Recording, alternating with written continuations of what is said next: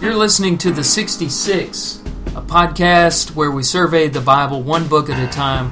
I'm Drew Kaiser and I have Andrew Kingsley with me. It's just the two of us today. We are honored to have Tim Layton with us last week, and uh, it was fun having a third person in the room. Oh yeah. Hope we get to do that a lot more, but uh, you're stuck with just us again today, and uh, you know we're glad that you joined us. Uh, we're getting into John chapter five, and to be honest with you, listeners, we um, we just scrapped an attempt to do chapters five and six all in one podcast. Um, Mm-hmm. You know, we we laid down the the read section. You know, we read, think, and apply. And uh, we tried it; it just didn't work. Um, you know, I, I really messed up many, many times. Yeah, it was all Drew, not me. Yeah, well, that's because you didn't say anything. but you didn't. Not that I gave you much of an opportunity to say anything. That's my job. So we're just uh, look with the Gospel of John. We're just going to have to take a lot of episodes. Um, there's nothing wrong with that. We just want to get done with this before we're eighty. Yeah. Before I'm eighty, and you're much younger than that. So 50, yeah, no, 40. you're not that much younger than. Uh, so we're gonna do chapter five, and there's just so much, so much material here to dig into that we're gonna enjoy focusing on that one chapter. Before I get into reading some of the verses from chapter five, I want to point out that there is a transition here.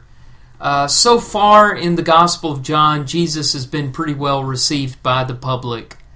But there's a shift here with chapter 5 where we're introduced to some opposition. He's entering Jerusalem a second time. The first time he was down there, let's not forget that he's turning over tables and driving livestock out of the temple and accusing the money changers and others of turning his father's house into, you know, a, a, a place where there's, you know, all this enterprise and um, yeah, abuse going on. So he didn't win any friends the last time he was in Jerusalem. They remember that. So now he's coming into Jerusalem a second time. There is a feast of the Jews going on in verse 1. It's not named for us. Uh, we've already been through one Passover. Some suggest this is the second Passover, meaning he's entering his second year of public ministry, but we don't know that for sure. Another suggestion has been that this is the Feast of Purim, which is established in the book of Esther. And if you want more information about the Feast of Purim, I encourage you to go over and listen to our podcast on Esther if you haven't done that already. Uh, But we we don't know. I mean, you were saying you know, before we Yeah. started, you've seen some evidence that this could be Pentecost Yeah. uh, which is as good a theory as any, because all it Mm-hmm. says is that he went down to Jerusalem because there was a feast of the Jews. Yeah, and- there's a. It comes from an old tradition from the early Greek church that says that the feast was Pentecost, and that might explain some of the references made um, to Moses later on at the end of the chapter in verses 45 and 46 because uh, the Pentecost was identified with celebrating uh, Moses receiving the law on Mount Sinai. So I mean that Yeah. that might be kind of a stretch. But I mean, Passover was connected with Moses as Yeah. well. Mhm. Um, so it, the point is, we Doesn't don't really know, and either way. Yeah. yeah, John does give us, um, you know, some spe- specified feasts later on, chapter six.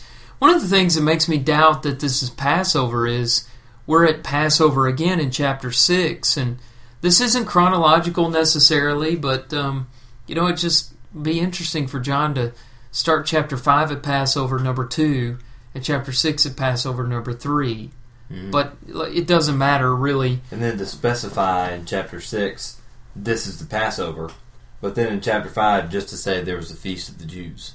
Yeah, You know, it seems like he would have said it's the Passover. If Right. he's going to Yeah. specify in chapter six, why not specify in chapter five? Well, not only chapter six, but uh, what chapter two? Uh, they they head down to Jerusalem for the Passover. yeah. So, you know, we don't know. The main reason that he brings it up is to explain why they're leaving Galilee for Jerusalem again, yeah. and uh, it sets up what we encounter as the third sign in John's book of seven signs. Uh, this starts in verse 2, where he explains that there is in Jerusalem by the sheep gate a pool, in Aramaic called Bethesda. Another translation will have Bethsaida. Um, you know, there are different names for it. But he describes it as having five roofed colonnades um, or porches, and in these little shelters, John says there lay a multitude of invalids, blind, lame, and paralyzed. And then he says one man was there who had been an invalid for 38 years. Mm-hmm. And, uh, you know, in these three categories blind, lame, and paralyzed we would put him either in the second or the third. He seems to either have been lame or paralyzed because he has this bed or mat that he carries around or that people carry him around on. It seems Mhm. like. Evidently, he cannot walk. 38 years he's been in this condition. Uh, this is the year 2015 at this recording. 38 years ago would have been 1977. That really puts it in perspective if you think about, you know, 1977. Uh, Andrew wasn't alive in Yeah. 1977. This is a long time that this man has been in this condition. Uh, verse 6 says. When Jesus saw him lying there and knew that he had already been there a long time, he said to him, Do you want to be healed? The sick man answered, Sir, I have no one to put me into the pool when the water is stirred up, and while I'm going, another steps down before me. So he thinks Jesus is referring to a superstition, which we'll talk more about in the second part of the podcast. Uh, yeah, it's a really interesting scene yeah, here at this pool of Bethesda. It's kind of weird. Yeah, but they're they're talking about two different things. He believes that there's some stirring of the water that's magical, Mm-hmm. and uh, Jesus is talking about himself healing the man, Yeah. which the man finds out very quickly. Jesus says to him, "Get up, take up your bed, and walk." And at once, and you see the contrast here to the long time that he's been there in verse six. Get up, and once the man was healed, and he took up his bed and he walked. Now, John adds this little bit of commentary at the end of verse 9. Now, that day was the Sabbath. If you're outlining this, the first nine verses there we'll call the repair. This man is repaired through the miraculous power of Jesus Christ. But secondly, we'll get to the reaction of the religious establishment. Remember, we're in Jerusalem, and these religious leaders in Jerusalem feel threatened by Jesus' popularity and by the way that he's been challenging their traditions and and their abuses of the law of Moses and the righteousness of God. Yeah. So they say to this man, they see him carrying his bed on the Sabbath day. And they say, It is the Sabbath, it's not lawful for you to take up your bed. And there were 39 things listed in their traditions that people could not do on the Sabbath. hmm And um, carrying your bed is one of them. The last one. The final last one, yeah. Yes, the 39th. So he almost did something lawful, but but he missed it by one. yeah. Yeah, they just hadn't remembered that. If they hadn't tacked on that number 39, he would have been fine. And it's my understanding, correct me if I'm wrong, that you know you could carry a bed as long as somebody was on it, Yes. like the friends of the paralytic in Mark chapter two. Mm-hmm. They weren't break. That happened on the Sabbath day as well. I, Yeah. I think Mhm. they weren't breaking the Sabbath, and nobody stopped them because there was a man on there, and these poor people had to get to the synagogue. They had to get home, and they had to be transported some way. But if you were just carrying a bed around, that was considered work, a violation of one of the Ten Commandments, Mhm. and you know, according to Exodus chapter twenty, you were to be put to death for violating the Sabbath in that way. Yeah. So they they, they were very stern about him. And if they wanted want to know who said who said you could do this. Yeah, that's in the Mishnah in the section on the Sabbath um, in seven two, and then again in ten five, and that explains like the carrying the empty beds and Which is not thirty nine inspired. no, It's rabbinical teaching. Mhm. You know, it's traditions. And a lot of times when um, Jesus says you make void the word of God by your traditions that you've passed down, he's referring to the Mishnah, Yeah. this rabbinical teaching. Mhm. Um, they were very well schooled in it. We are not, so we have to look these things up to kind of understand what in the world's going on. Mhm. So, in verse 14, this man doesn't know who healed him. But in verse 14, Jesus finds him in the temple. And it's very interesting that he waits till the guy is in the temple to find him. Jesus is drawing the opposition out. He didn't find him in a private place, he found him in the temple. And he said, See, you are well, sin no more that nothing worse may happen to you. And the man went away and told the Jews that it was Jesus who had healed him. And uh, this, by the way, is very similar to what we'll see in chapter 9 with the blind man. Mhm. You know, he, he doesn't know who Jesus was at first either, and then Jesus finds him again. We see this Yeah, they- recurring stuff in John a lot because Mhm. we noted parallels between Nicodemus and the Samaritan woman, and now, you know, we'll see a parallel between this man and the healing that's recorded in John chapter 9. But that's for John 9. We'll wait till we get there to say any more about that. Mhm. Verse 16, though, tells us that this is why the Jews were persecuting Jesus because he was doing these things on the Sabbath. So that's their re- reaction. They persecuted Jesus for healing a man on the Sabbath. Yeah, and this is the first time that he's actually uh, actively shown some kind of hostility by the Jews. It's kind of it was kind of implied in chapter four, but this is the first time that the Jews are act are actively hostile towards Jesus. And like you mentioned, you know that shift. Yeah. Jesus has been popular, and then chapter five is going to mark a shift where he's not anymore. Uh, this is really the first benchmark of that. That I guess Jesus is not going to be quite as popular and received by the masses as he was leading up to now. And, it, and it'll stay that way to the end of chapter 12, which ends his public ministry. Yeah. The, the popular, of course, he remains popular with the crowds. At the end of chapter 6, he gets a little less popular. But um, you'll see the opposition all the way throughout the rest of his public ministry. Now, let's look at Jesus' response to their reaction. That's the third part of chapter 5. And um, he responds in two ways. The first way that he responds is he basically says this I can heal on the Sabbath because I am equal with God. Mm-hmm. And we, when we talked about the prologue of this, we discussed some religious groups who do not believe that Jesus claimed to be God. And, you know, John starts the gospel out saying, the Word was God. And, you know, some have tried to translate that differently, and we've already covered all that ground. We're going to see in chapter 5 and many other places John declaring Jesus to be the Son of God and equal to God. And this is one of those great places where you see that.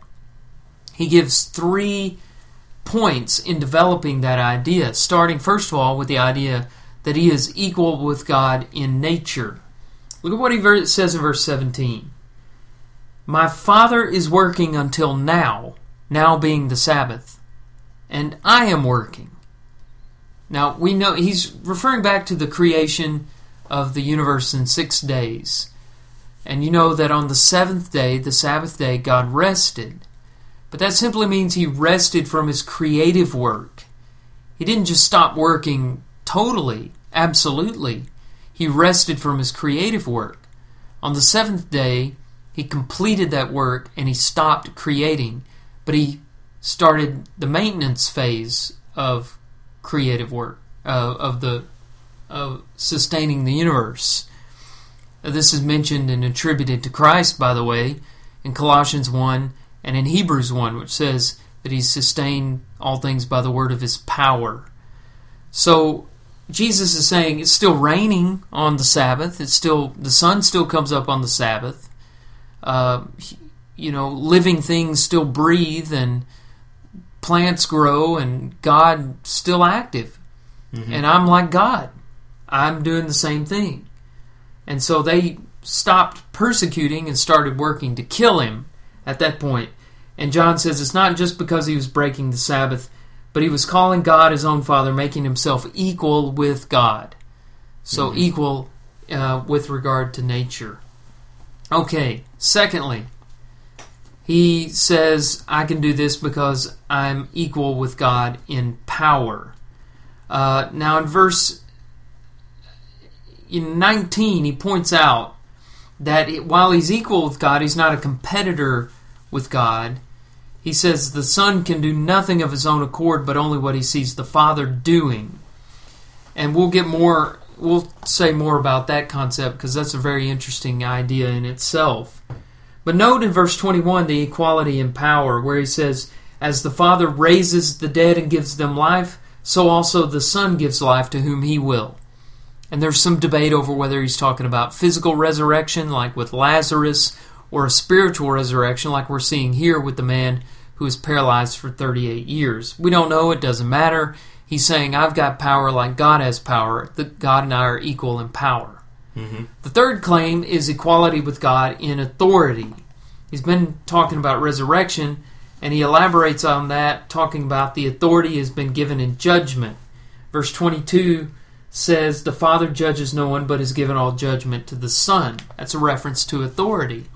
So he's saying, I heal on the Sabbath because I'm not like everybody else. I heal on the Sabbath because I'm equal with God. God works, I work. Mm-hmm. Now, that's the first part of the response. The second part of the response is he gives four witnesses to this claim of equality. You know, he realizes that anybody could walk around saying, I'm equal to, with God. You've got to have some witnesses to establish that fact. In verse 31, he says, If I alone bear witness about myself, my testimony is not deemed true. He's referring back to this tradition that, you know, a case cannot be made except with at least two or three witnesses. So he's saying here, you know, I'm going to give you witnesses, starting with number one, John the Baptist. And he talks about John in verses 32 and following. And I think it's very interesting that he's speaking about him in the past tense. You notice verse 33 You sent to John, and he has borne witness. And he says, uh, verse 35, He was a burning and a shining lamp, and you were willing to rejoice for a while in his light. John doesn't dwell on this, but in Matthew 14 we learn that John the Baptist was beheaded because he was preaching against Herod and his unlawful marriage to his brother Philip's wife. Mm-hmm. And so uh, we assume that uh, John is dead by now. And Jesus is trying to deal with this, and he's speaking of him in the past tense. But he points out that John was a witness. Number two, he gives his own works as a witness, saying in verse 36 The testimony that I have is greater than that of John. For the works that the Father has given me to accomplish, and he's talking about miracles as signs. Mhm. These bear witness about me that the Father has sent me. You know, Nicodemus said that. No man can do the works that you do unless God has sent him. Number three, he lists the Father. The Father who sent me has himself borne witness about me. Verse 37. When he was baptized, this voice booms from heaven This is my beloved Son in whom I am well pleased. Number four, he gives the Scriptures. And he says in verse 39 You search the Scriptures because you think that in them you have eternal life. It is they that bear witness about me. So you have four witnesses that back up Jesus' claim of equality with God, equality with God in nature, in authority, in power. And those witnesses are John the Baptist, the works of Christ, the Father, and the Scriptures. And we have a lot more to talk about, but that uh, gives you a basic foundation of what chapter 5 is all about.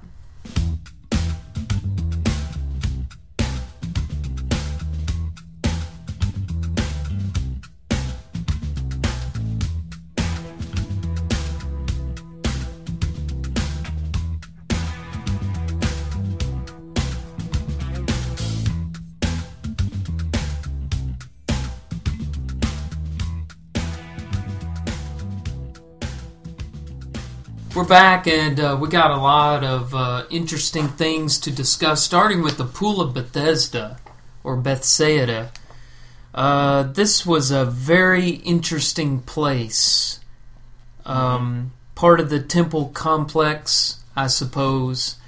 Bethesda meaning house of mercy. So there was an obvious superstition involved, and you know, if you were reading from the King James, you might have noticed that I skipped over some verses, and I think the King James is the only one that includes this, but there is a variant that is found in some manuscripts, and I'll go ahead and read the text with that in there now. Um, if you if you're reading that with the variant, verse three would read this way: In these colonnades lay a multitude of invalids, blind, lame, and paralyzed, waiting for the moving of the water. For an angel of the Lord went down at certain seasons into the pool and stirred the water. Whoever stepped in first after the stirring of the water was healed of whatever disease he had. Mhm. Now, there's I don't have a problem with including that in the text because the man obviously makes reference to it. You know, when Jesus asks him if he wants to be healed, he, thinking Jesus is referring to the superstition, says, I have no one to put me in the pool when the water is stirred up. So that's one reference to the superstition, the mm-hmm. stirring of the water. And then, you know, he says, and while I am going, another steps down before me, referring to another part of it, which is only the first person in is the one who gets healed. Yeah. So there, that obviously was a belief that was going on. It's just not real clear that John wrote that much about it in his account. And we know that because it's not in the earliest and best manuscripts that we have.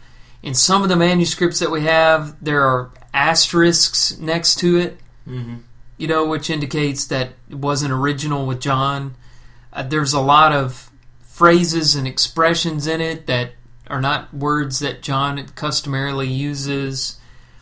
And there's just a, a diversity of forms in which it's been transmitted down to us. So, you know, it, it doesn't belong in the original, although, you know, John definitely had this in mind. This was mhm. something that was understood by the original readers.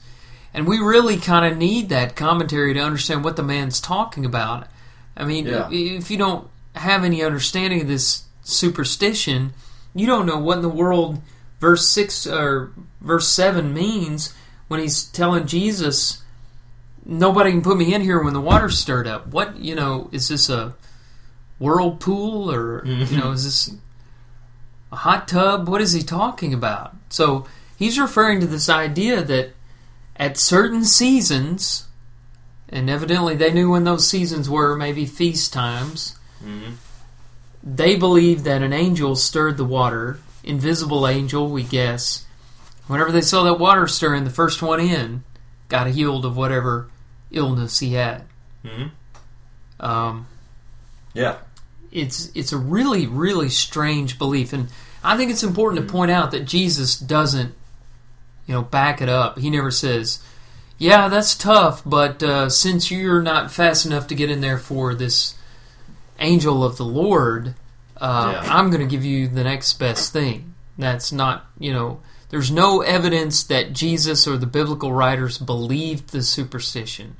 There is evidence that there were a number of invalids who believed the superstition, Mm-hmm. right? Yeah. Uh, there's some other things in this culture, or this time of world history, uh, where people thought that springs would heal you. Uh, there's one in there was one at Delphi. Uh, I think there was some kind of spring that people would hop into, and they would say that it would cure them of all their uh, ails or whatever was bothering them. Apparently, that's the same kind of superstition going on here in Jerusalem. Uh, there's not really any. Now there is a little bit of for some of those pools. There's a little a little bit of science behind.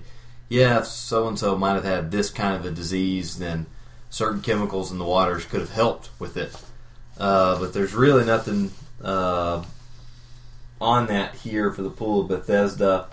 It was probably just complete uh, superstition, really based on maybe somebody actually uh, having something cured of a long time ago that would have lasted as a myth or a legend until psychosomatic you know, effects. Yeah, you know, we see it in faith healings all the time, and yeah. uh, you know when you're desperate, you'll believe anything. Yep.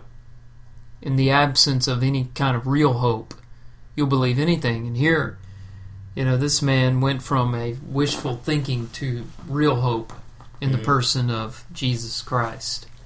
Yeah, it's just a really weird picture. All these paralyzed people laying around, waiting in line, I guess, to get into this pool whenever they see the water start bubbling.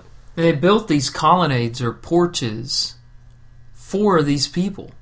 Mm-hmm. You know, evidently the the superstition was there first, the pool was there first, and then superstition developed, and then they constructed these porches so these people could get out of the rain. Mm-hmm. That just lying, you know, I, they're just lying around all the time, waiting for a stirring of the waters. When they see it, you know, they get there. Yeah. It, have we found this pool? I'm seeing. Yeah. You're looking at some pictures. Yeah, they found so, this pool in uh, 1956.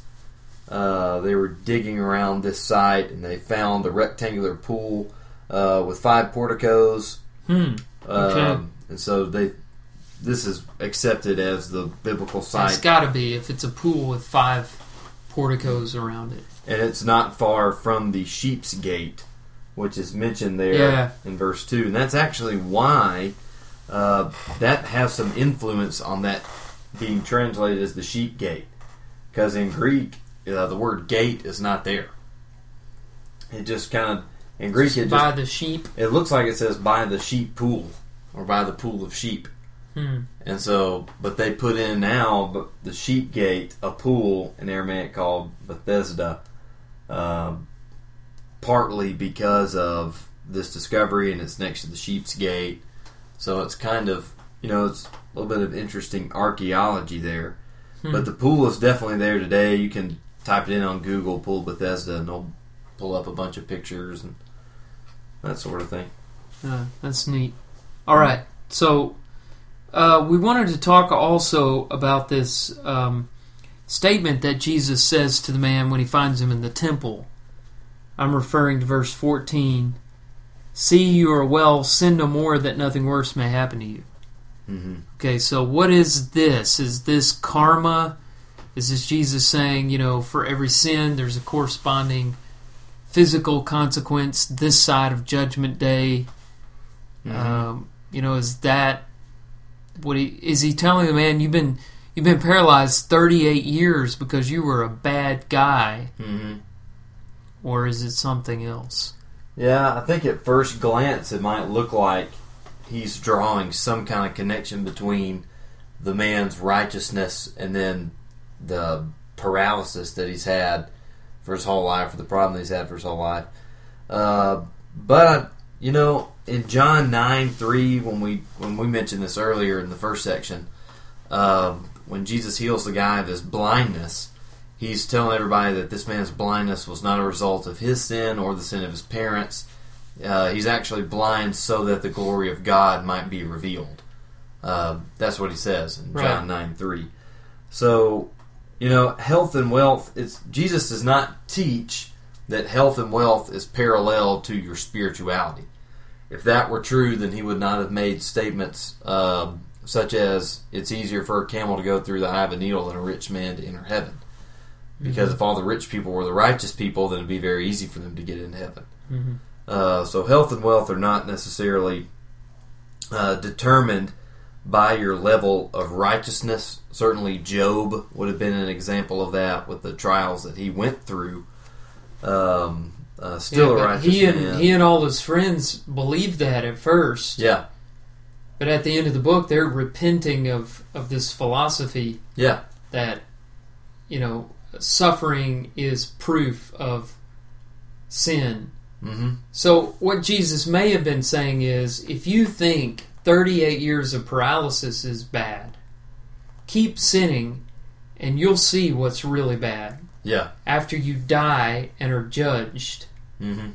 because uh, you know that is a better a better interpretation in the context of the whole Bible and Mhm. Christian teaching. Yeah, I definitely think that's what is at the heart of what he says here. Um, it's got to be, otherwise, in the other places where he's teaching on um, righteousness and health, then these things. I mean, in the Beatitudes, uh, blessed are those who mourn, blessed are those who hunger and thirst for righteousness, uh, blessed are the meek. You know, those are definitely, they do not teach a prosperity gospel. Right. You know, the, Yeah. the more righteous you are, the more God is going to give you money and opportunities. Yeah. Why why did Jesus come in the form he came in Mhm. as a person who had nowhere to lay his head if the gospel he preached was meant to make people fabulously wealthy? Yeah. But man, I tell you what, it's a one. popular it's a popular doctrine today. Yeah, it is. and and there's no absolutely no proof of that. Mhm. Uh, let's move to verse 19. Verse 19 is one of my favorite uh, verses in the book of John because it's a really fascinating concept. Jesus says, "Truly, truly, I say to you, the Son can do nothing of his own accord, but only what he sees the Father doing. For whatever the Father does, that the Son does likewise." This, remember, is in the middle of a conversation about his equality with God mm-hmm. equal in nature, equal in power, equal in authority. But even though he says, I'm equal in nature, power, and authority, I am submissive to my Father because I am the Son. And it kind of explains some of what we were trying to work through with John 3.16 and the, you know, definition of monogenes Yeah. whether it should be translated only begotten son or only son. And um, you know even john 1 where he is the word is with god and the word is god. You know it's hard to work all these things out. How can you know a lot of people misunderstand john 1 and john 3.16 because they think in order for jesus to be the son he has to be created by the Father. Because that's what we know about fathers and sons. And maybe that's maybe we should change our idea of the father you know in our society today and this kind of gets into a practical thing but we make fatherhood about the ability to conceive a child yeah. you know that makes you a father if you're able to um, you know i'm trying to put this delicately but if you're able to impregnate a woman you're a father but that's not what a father is that's not all there is to fatherhood yeah. and uh, Yeah, you wouldn't call a guy that just uh, leaves a woman after she has a kid a father. right I don't think you call him a father. well you know and i'm getting a little personal here but my children are adopted hmm and I have no biological contribution to their existence, yet I am their father. Yeah. And uh, so, you know, Jesus as son, that doesn't have to mean that he was a created being. Yeah. What we're seeing here in verse 19 defines his role as son. And it's simply that he voluntarily chooses to be submissive to his father hmm and he he mimics his father. Whatever I see the father doing, that's what I do, and uh, that's why he's going to be able to tell Philip later, "If you've seen me, you've seen the Father," and that's why we've already noted John 1, 18, where um, he said, "No one has ever seen God. The only God who is at the Father's side, He has made him known.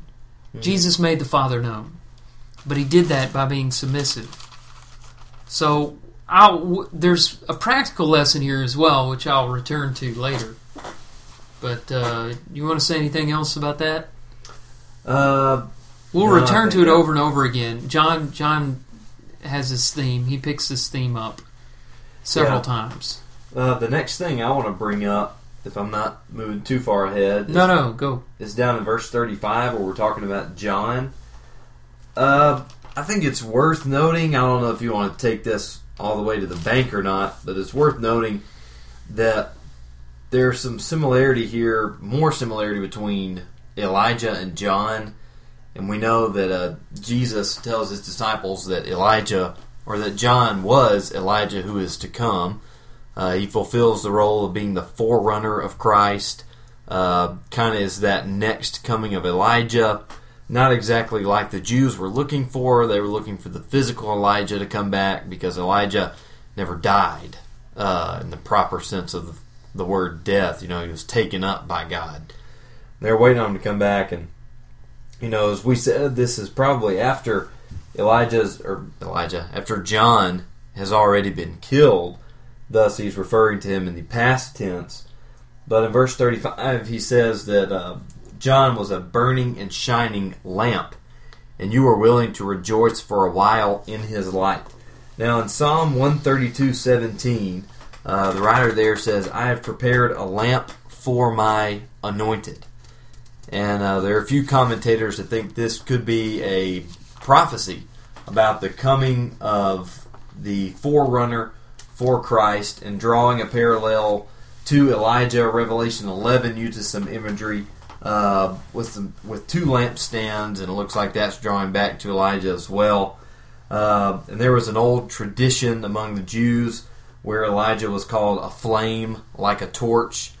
So it's interesting to note there's a some some some I guess connection here between John and Elijah, but it's just interesting to see, you know, a little more uh, into this relationship that I guess John has as the the Elijah who was to come. Yeah. In the context, it's exactly what he's talking about. Is John is born witness of me. And that's Yeah. what, you know, John 1, when it mentions John there to start with, is all about. You know, he came to bear witness about the light. He wasn't the light, but he came to bear witness about the light. Yeah, what? l- Let me back up to get one more thing that I missed a moment ago. Uh, you know, there's there's a really popular idea. We call it premillennialism. I don't know if that's a word they use. Uh, th- you know, um, dispensationalism is another term having to do with events at the end of time. Very popular idea. I'd say that probably most evangelicals buy into it these days. And a lot of it's not because of biblical teaching, but because of popular literature, books like Left Behind, movies like Left Mhm. Behind. The first Left Behind with Kirk Cameron, the second Left Behind with Nick Cage. I mean, who knows who's there? How many times are they going to make this movie? Yeah. Um, and one of the important parts of Left Behind and premillennial doctrine, I don't want to outline the whole thing, but one of the one of the parts of it says that at the end of time there will be a rapture at which time the righteous will be resurrected. The righteous dead will be resurrected. Mhm. And those who are still alive will be secretly taken up, caught up. Mhm. And then there's going to be a seven year tribulation and a thousand year reign. And if I understand it correctly, it's after that 1,007 years, then finally the wicked will be resurrected. The wicked dead will be resurrected. And then comes Judgment Day. So my mm-hmm. point is there has to literally be, and I say literally because there is a first and second resurrection mentioned in Revelation chapter 20, but I believe those are symbolic in nature and mm-hmm. not literal.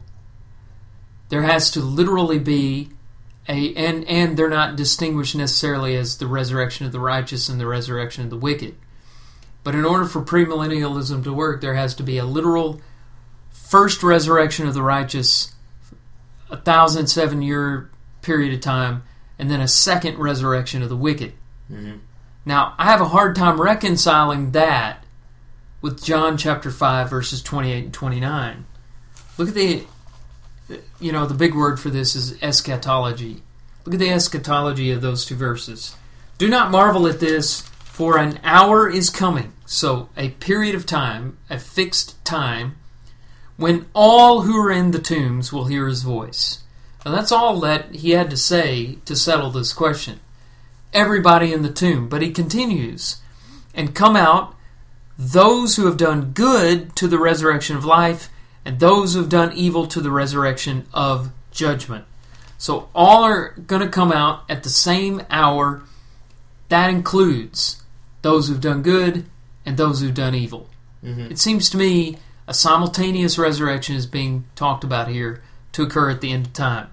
You can put that also with a speech that Paul made before Felix in Acts chapter 24, where he speaks, he, he just says plainly, there will be a resurrection. So a single resurrection of both the just and the unjust. Mhm. Same time, just and unjust. Same time, good and evil.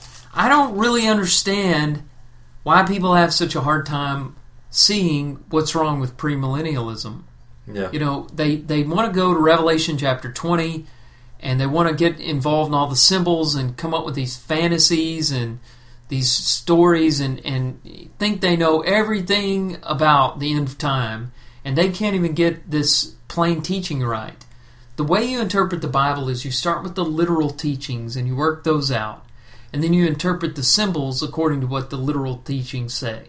Mhm. But what premillennialism does is goes to the most obscure, symbolic, figurative passages of Scripture and read mm-hmm. into it, which is eisegesis, not exegesis. They read into it a preconceived notion, and then they just ignore the plain teaching in order to mm-hmm. get what they want. And there, there's something really wrong with that approach to biblical interpretation.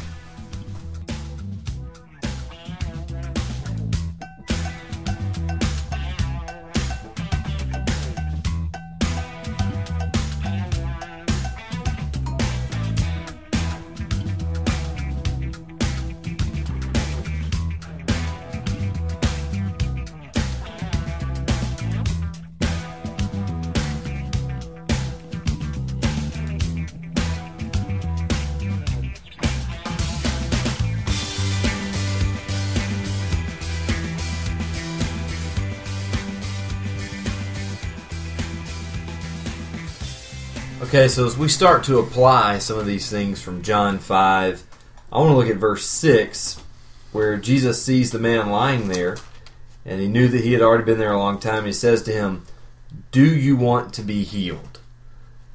And I think there's something to say just about that short question that Jesus asked the man that definitely applies to us today. Uh, certainly not just with regards to whatever kind of physical problems we have, you know, whatever sicknesses or whatever, um, but a lot more, I guess, a little more deeply into some of the spiritual problems that we have. Do we really want to be healed? And I think if the answer to that question is yes, then every single time uh, Jesus is willing to heal us of whatever it might be. Uh, and I think obviously that was going to require some work on our part as well. But I think there's a lot of you know, a, a lot of summing up of what Jesus came to do just in that question do you want to be healed? Yeah. And he knows And- the and- guy does, and he heals him. Verse 8, you know, get up, take your bed, and walk. And there are really people who don't want that. Mm-hmm. right? I mean, there there are people who don't want it spiritually. There are people who maybe don't want it physically. Yeah. You know, they for whatever reason. I'm thinking about you know people who have this sadistic pleasure in in pain or misery. Uh, you know, they're afraid of being a contributing member of society. They're afraid of having a responsibility. They enjoy playing the victim. Mhm. And I guess I'm mixing, I'm jumping too much between physical problems and spiritual problems. But I think, I think spiritually, this this happens in all those ways. That some people just don't think they're redeemable. Uh, they don't have enough faith in Christ to bring them out of the depths they've Mhm. sunken into. And, you know, so Jesus leaves it up to us. He doesn't force anybody to be saved. Yeah. So he asks, "Do you want to be healed?" You know, it's the picture in Revelation 3:20. Behold, I stand at the door and knock. Mm-hmm. And you can open the door and let me in, or you can keep the door closed. Yeah. Yeah, I think that's the case with all the miracles that you see him performing in all four of the Gospels. You know, all the people that he heals, or all the people uh, uh, that he heals their kids for, you know, on behalf of them coming to him and asking him. Uh, and then all the way to us today, there's definitely that aspect of, you know, we have to actually have the desire to be healed, uh, and you have to have the faith that He is able to heal as well. Uh, you know, I think those are two sides of the same coin there uh, that you find, and in every single case, Jesus is willing to heal. You know, I, we're never going to find a day where, you know, we we have the desire and the faith, um, you know, to have to be saved by Christ, but then Jesus is going to say, "Well, nah, you know, I'm not willing to." All through uh, Matthew and Mark and Luke, I don't know of any instances in John. You might be able to help me out there, uh, but where people will say to Jesus, "If you are willing, then heal me," pretty much, or if or they'll say, "If you are willing or willing, If you you, can can. heal me." One time, um, somebody said to Jesus, "If you can, will you heal my son?" And Jesus Mhm. said, "If I can, if I can, all things Mhm. are possible to those who believe." And Yeah. the man says, "I believe. Help my unbelief." yeah, that's in You know, Mark. it's a Yeah, beautiful. Mark. I, I think it says a lot more about human nature than than Jesus on that. But that, that it's just, you know, that is a case where somebody, you know, seemed to doubt whether Jesus could do it. Mm-hmm. Uh, if you can, Yeah, if you So- can do it. Yeah, but I don't. I don't know if there's you know much more for us to discuss here other than you know we have to have initially we have to have that willingness, the desire. You know, we have to actually want to be righteous. We have to actually want to be like Mhm. Christ. And if we have that desire, then you Yeah. know it's going to make it a lot easier for those other things to fall in place. Kind of, you know, even with a kind of a rough illustration, but if you don't have a desire to get in shape, you're not going to get in shape. Mhm. You know, uh, you're not going to be willing to do the difficult things to get you there. And it's certainly the same way with our spiritual health as well. Whatever things Well, we're yeah, trying to overcome. it, that's the problem with universalism, and it was a premise behind C.S. Lewis's book, The Great Divorce, where he describes hell as a place that people choose to stay in. hmm You know, uh, they they don't really want to be with God, and Mhm. that is why. And I don't know if it's the same um, same book or something else that I've heard from Lewis, where he said hell is basically, you know, where, you know, heaven is. I'm, I should have looked this up, but it was like he- heaven is where you know we say to God, "Thy will be done," and hell is where God says to us, "Thy will be done." Yeah. You know, it's it's a, it's our own choosing.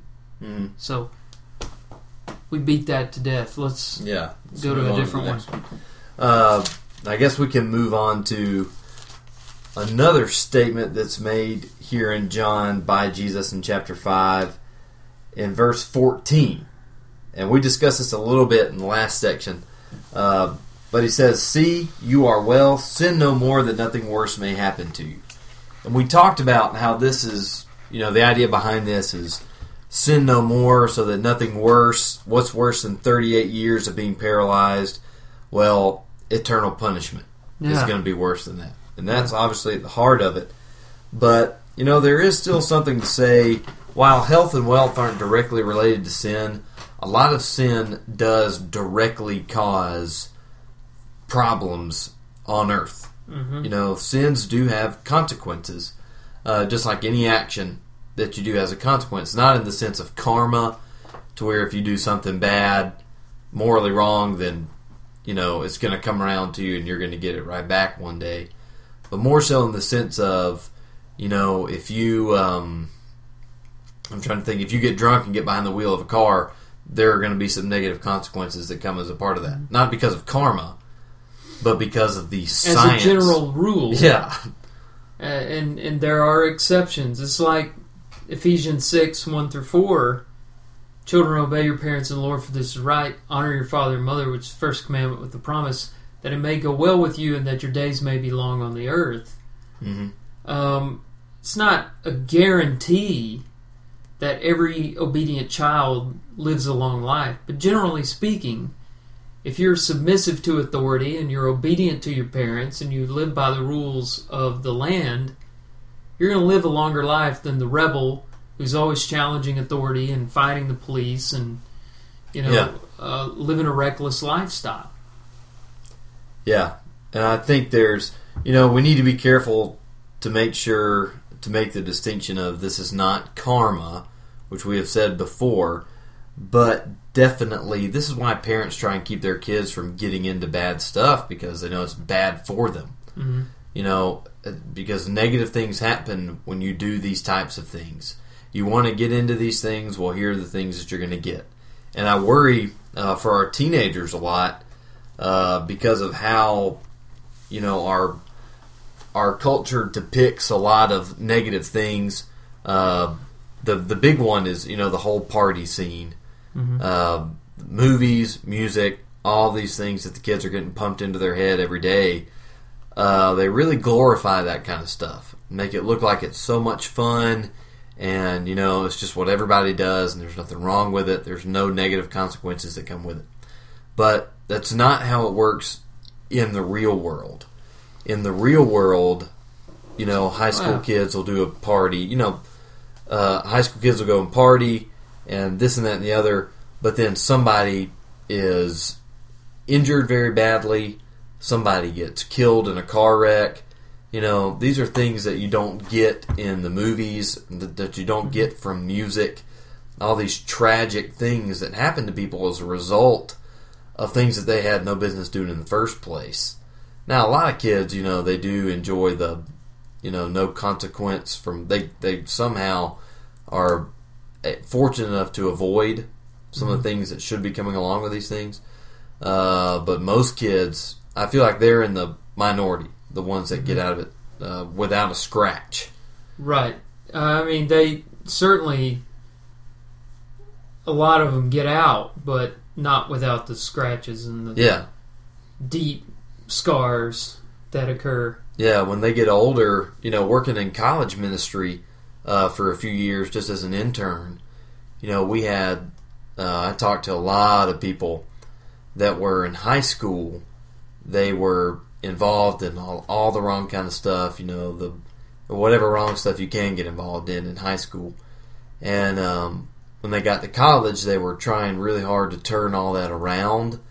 Um, and it was really difficult for them because of all the scars that were there. Mhm. You know, that for the rest of their lives, I'm sure to this day now, they've got problems trusting people because of uh, relationships they allowed themselves to get in because of the kind of people they were surrounding themselves with. And, um, you know, they put themselves in an environment of sin. And as a result, for the rest of their lives, they have all this baggage that they're carrying around with them. And that's not karma.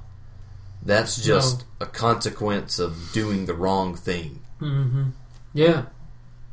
Well, that kind of leads into another thing, another practical lesson here from verse 19. I, I've noticed what we're doing today is we've we've got these favorite verses and we've made them into thought thought discussions, and now we're Yeah. making them into practical discussions. But mm-hmm. you know, verse 19, you have this beautiful example of submission mm-hmm. where Jesus says, "I don't, I don't do anything of my own accord. Only what I see the Father doing. Whatever the Father does, that the Son does likewise."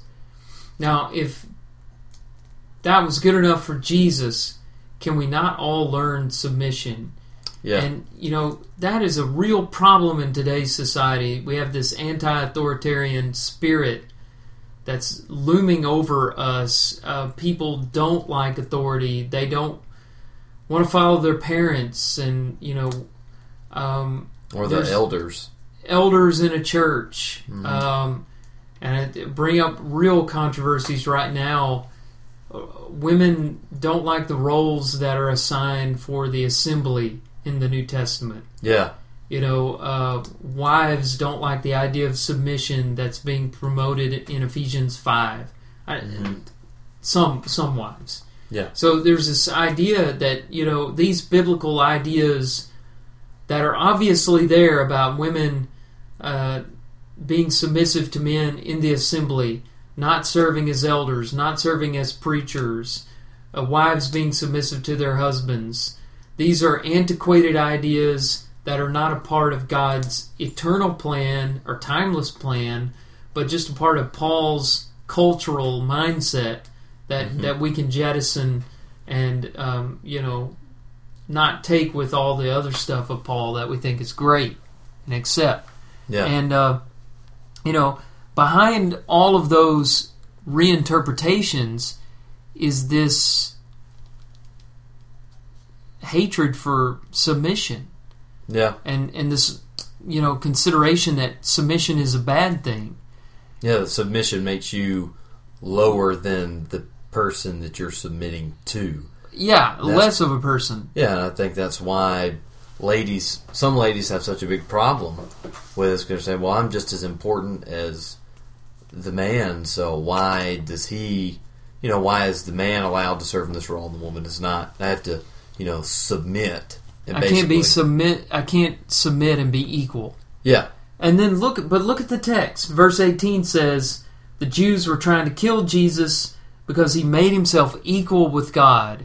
And in the very next verse, Jesus says, I don't do anything but what I see the Father doing. So they're mad because he's equal with God, and he says, I'm submissive to God.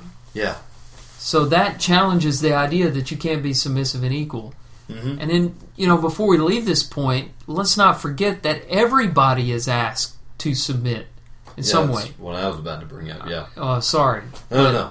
You know, I, I just think when women think that they're the only ones that are being asked to submit, and when men make it look like that, you know, it's not just the women, but when men act as if they don't have submissive relationships. Yeah, a lot of men do abuse that Yeah, Sure. passage of scripture. Yeah.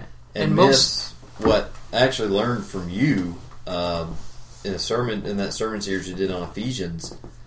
That entire section at the end is about everybody submitting to everybody. Really, Right, because in Ephesians 5:21 he says that part of what being filled with the spirit is is submitting to one another out of reverence for Christ. yes. And then he just gives some examples. Husbands, wives, children, slaves. Right. Right.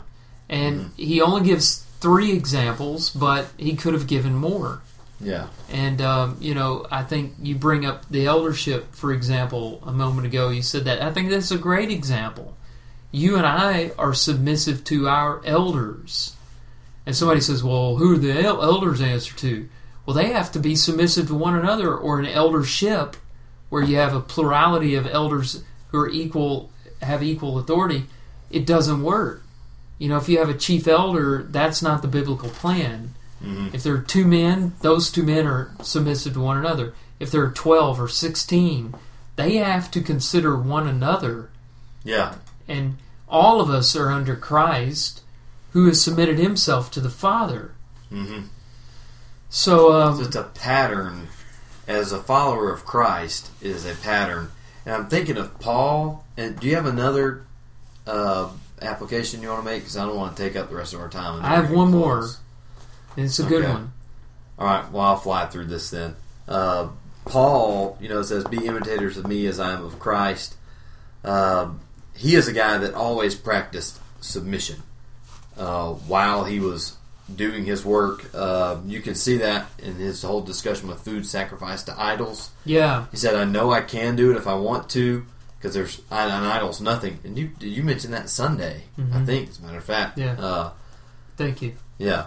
Um, now I'm off track. But he says, you know, I know I can if I want to, but I'm not going to if it is going to cause someone else to stumble.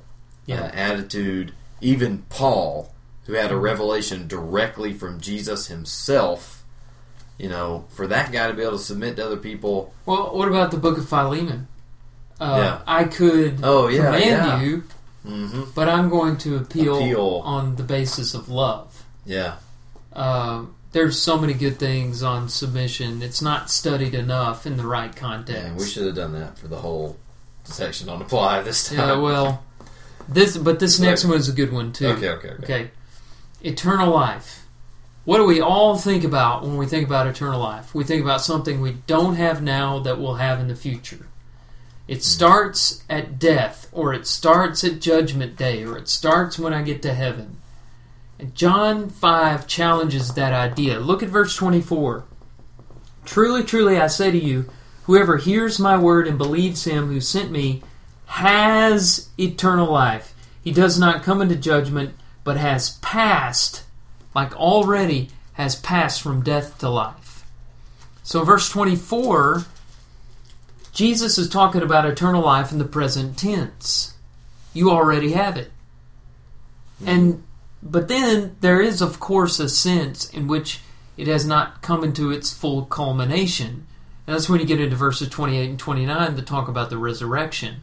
When the resurrection, when that hour comes, and everybody comes out of the tombs in their, you know, whether they're wicked for the resurrection of condemnation or righteous for the resurrection of life, that that's the point when eternal life is in its full completed stage.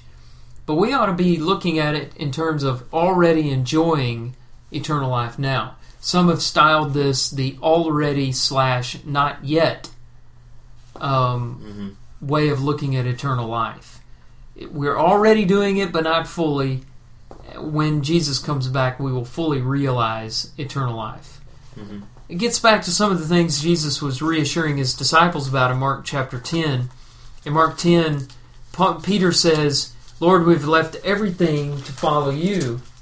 And Jesus says, You know, there is no one who has left house or brothers or sisters or mother or father or children in the lands for my sake for the gospel will not receive a hundredfold now in this time houses and brothers and sisters and mothers and children and lands with persecutions and in the age to come eternal life. He's talking about you you you're already enjoying the blessings of Christianity now. And then there is that full culmination of eternal life that is yet to come. Well, we're way over time. This is not going to upload if we go much further. So, uh, I want to say thank you for joining us. Um, you know, check us out on Twitter. Check us out at the66.net. Send us some feedback and leave us a review on iTunes. That really gets us up. I think we're now fourth in line when you search for the 66 podcast. So we're climbing, we're climbing. And that is happening because people are leaving ratings, people are leaving reviews. Give us a review and get us up there to where when people type in the 66 podcast or maybe even Bible or something like that, we, we, we're up there and one of the first ones you can see. That's how you can really help us spread the word about this podcast. Thanks to those who have written us a review thus far, and to those guys on the Peru mission trip that downloaded our episodes. Yeah, it, it helps. All right, join us next time. We'll talk about John chapter 6.